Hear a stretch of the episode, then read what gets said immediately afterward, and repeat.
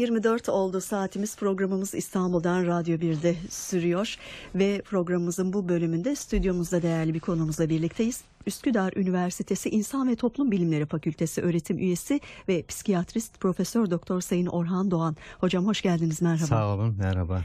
Şimdi bugünkü programımızda sosyal medya davranışlarını sizinle konuşmak istiyoruz. Pek çok programımızda sosyal medyaya değinmişizdir ki yakın bir e, zamanda da sosyal medya ebeveynliğini konuşmuştuk. E, gündeme ne yazık ki olumsuz e, tecrübelerle geliyor bu Maalesef. olaylar. E, biz de dikkat çekmeye, konuşmaya, olabildiğince yardımcı olmaya çalışıyoruz. İşte geçtiğimiz günlerde yine böyle bir sıkıntılı durum yaşandı sosyal medyada. Bu sefer sosyal medya davranışlarını ve anormal davranışları biz konuşmak istiyoruz sizinle. E, ama tabii ki e, sosyal medya davranışı e, nedir? Nasıl bir ortamdır? Nasıl bir mecradır?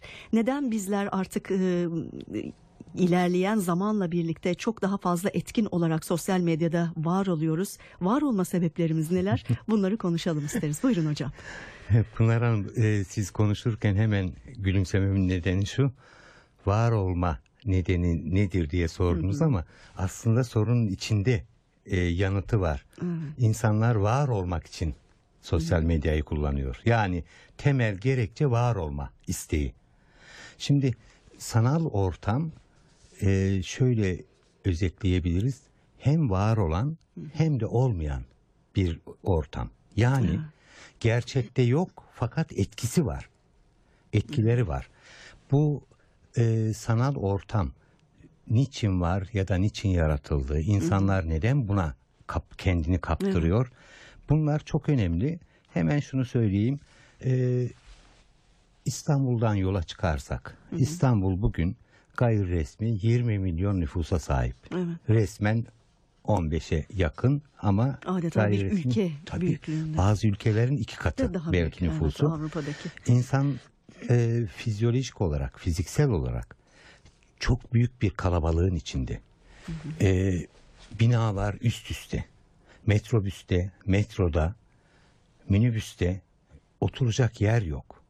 Ve ulaşım araçları yeterli olduğu halde maalesef yetmiyor İstanbul'a. Çünkü İstanbul'un kaldırabileceğinden daha fazla sayıda insan var.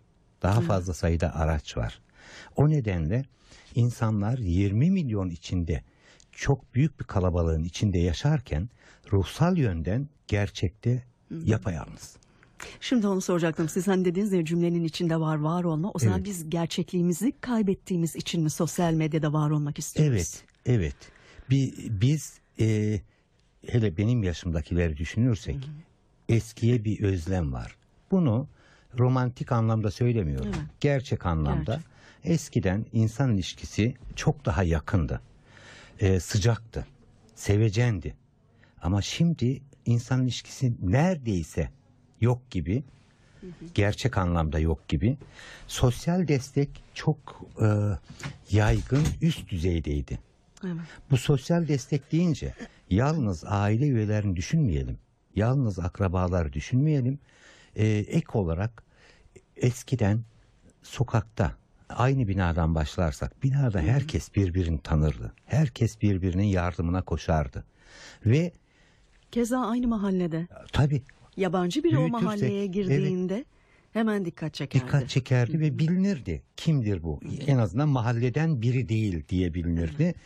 Ve e, insanlar arasındaki dayanışma üst düzeydeydi.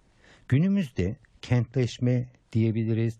Kültürel, kültürel değişiklik ki küreselleşme ile birlikte söyleyebiliriz bunu. e, hızla arttı ve insanları biraz abartılı olacak belki ama insanlıktan çıkardı. Abartılı oldu. ama ama gerçekte öyle. Ee, yani insan olmanın özelliklerini yitiriyoruz. Kültürümüz değişiyor ve küreselleşme kültürü de her ne kadar çok kültürlülük desek de artıyor desek de kültürü de tek kültürlüğe indirme indirgeme amacında. Şu anda olan o. Herkes aynı tip e, pantolon giyiyor. Aynı markalara özeniyor. Giyim kuşam saç şekli. Şimdi e, saç şekli bütün dünyada erkeklerde aynı kabaca. Yani kültür dediğimizde bizim giyim kuşamımız, davranışımız, yaşam biçimimiz evet onların tümünü ele alırsak yaşam biçimi de tek tipleşiyor. Yani zenginliğimiz de ortadan kalkıyor. Ve bütün bunların sonucunda yaşadığımız yalnızlık, kültüre, topluma, hatta giderek kendimize yabancılaşma işte sanal ortamı doğurdu ya da sanal ortamın albenisi arttı ve kendimizi kaptırıyoruz Evet. ona. Şimdi hocam geçen yıl şöyle bir haber vardı ona rastladım. Ee, sosyal medyayı asosyal e, medya olarak da değerlendirenler var. Ee, Pittsburgh Üniversitesi'nde bir sosyal medya araştırması yapılmış ve orada bir e, araştırma yöneten profesöre göre sosyal medya kullanımı arttıkça insanların sosyalleşmesi de e, azalmış. Sosyal medyanın kullanımıyla sosyal olarak izole bir karakter geliştirme arasında da yüksek bir korelasyon olduğu tespit edilmiş. Doğru. Bu araştırmalarda anlattıkları Araştırma doğruluyor. olduğu için doğru ama Evet. doğruyu niye dedim? Bizim gözlemlerimiz de bunu doğruluyor. Evet, Ve e, insanlar sosyal medyaya sorduğumuzda şunun için girdiklerini söylüyorlar. Ben orada kendimi ifade edebiliyorum, arkadaş buluyorum. Yani var oluyorum en başa dönersek. Evet. Var olduğunu hissediyor. Oysa sosyal medya veya sanal ortam öyle bir dünya ki ne olduğunu bilmiyoruz. Yani bilmiyoruz derken gerçekliğin dışında, uzağında. Ee, şöyle anlatabilirim. Ee, oradaki insanlar kim bilmiyoruz. Erkek mi kadın mı? Emin olamayız. Gerçek duygu ve düşüncelerini yansıtıyorlar mı? Kesinlikle bilmiyoruz onu da. Yine emin olamayız. Biz orada nasılız? Biz de orada kendimizi olduğu gibi yansıtmıyoruz belki de. Kimi zaman iç dünyamızı açıyoruz. evet. Kimi zaman ayrı bir kişilik ortaya koyuyoruz. Yani kendimizi olduğumuzdan farklı gösteriyoruz ve karşımızdaki e, beğenirse bu bizim ortaya koyduğumuz özellikleri hoşumuza gidiyor.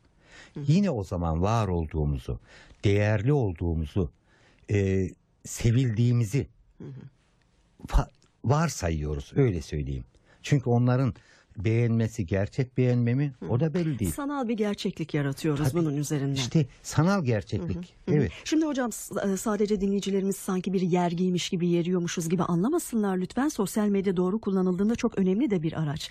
E, Birazdan buna da değinmenizi isteyeceğiz ama e, şimdi tanınır bilinir olmak arzusu bir de fenomen olma arzusu. Bu iki kavram birbirinden e, farklı mıdır ya da nasıl içinde bir ince çizgi vardır? Bize biraz bunu anlatır mısınız? Ee, birbiriyle bağlantılı ama iki uçta gibi düşünelim. Bir süreklilik diye bakarsak. Bir kere insanın doğasında e, tanınmak, sevilmek, güvenilmek, Bunlar hep yaratılıştan getirdiğimiz Evet. özellikler. insanın kendini değerli olarak görmesi, kendine saygısının olabilmesi için ister benlik saygısı diyelim, ister öz saygı, saygı. diyelim. Bunun olabilmesi için bu saydıklarımızın gerçekleşmesi gerekir. Evet. Bu gerçekleşme bunun gerçekleşmesi için de biz çaba gösteririz. Bu çok normal bir şey. İnsani bir istek bu. Ancak bunu nasıl yapacağız? Bunu insani özelliklerimizle nedir? En genel anlamda iyi insan, iyi vatandaş olduğumuzda zaten bunlar kendiliğinden gelecektir. Ama iyi insan, iyi vatandaşın altı doldurulduğu zaman. Elbette. Yoksa e, boş bir söz gibi düşünmeyelim. Şimdi e, fenomen olmak yine son yıllarda belki on, son 10 yıldır daha çok konuşulmaya başlandı. E, herkesin fenomen olmak gibi bir kaygısı, bir derdi yok aslında. Ama bazı kişilerin Kimlerin var. var ve Ha, neden var? kimlerin var? En başta gençlerin. E, onun için de olabildiğince özetlemeye çalışayım. Çünkü çok geniş bir konu aslında. Evet. Çocuk yetiştirme biçimlerimizden başlamak gerekir. Yani temel nasıl insan davranışının temeli çocuklukta Evet. atılıyor. Evet.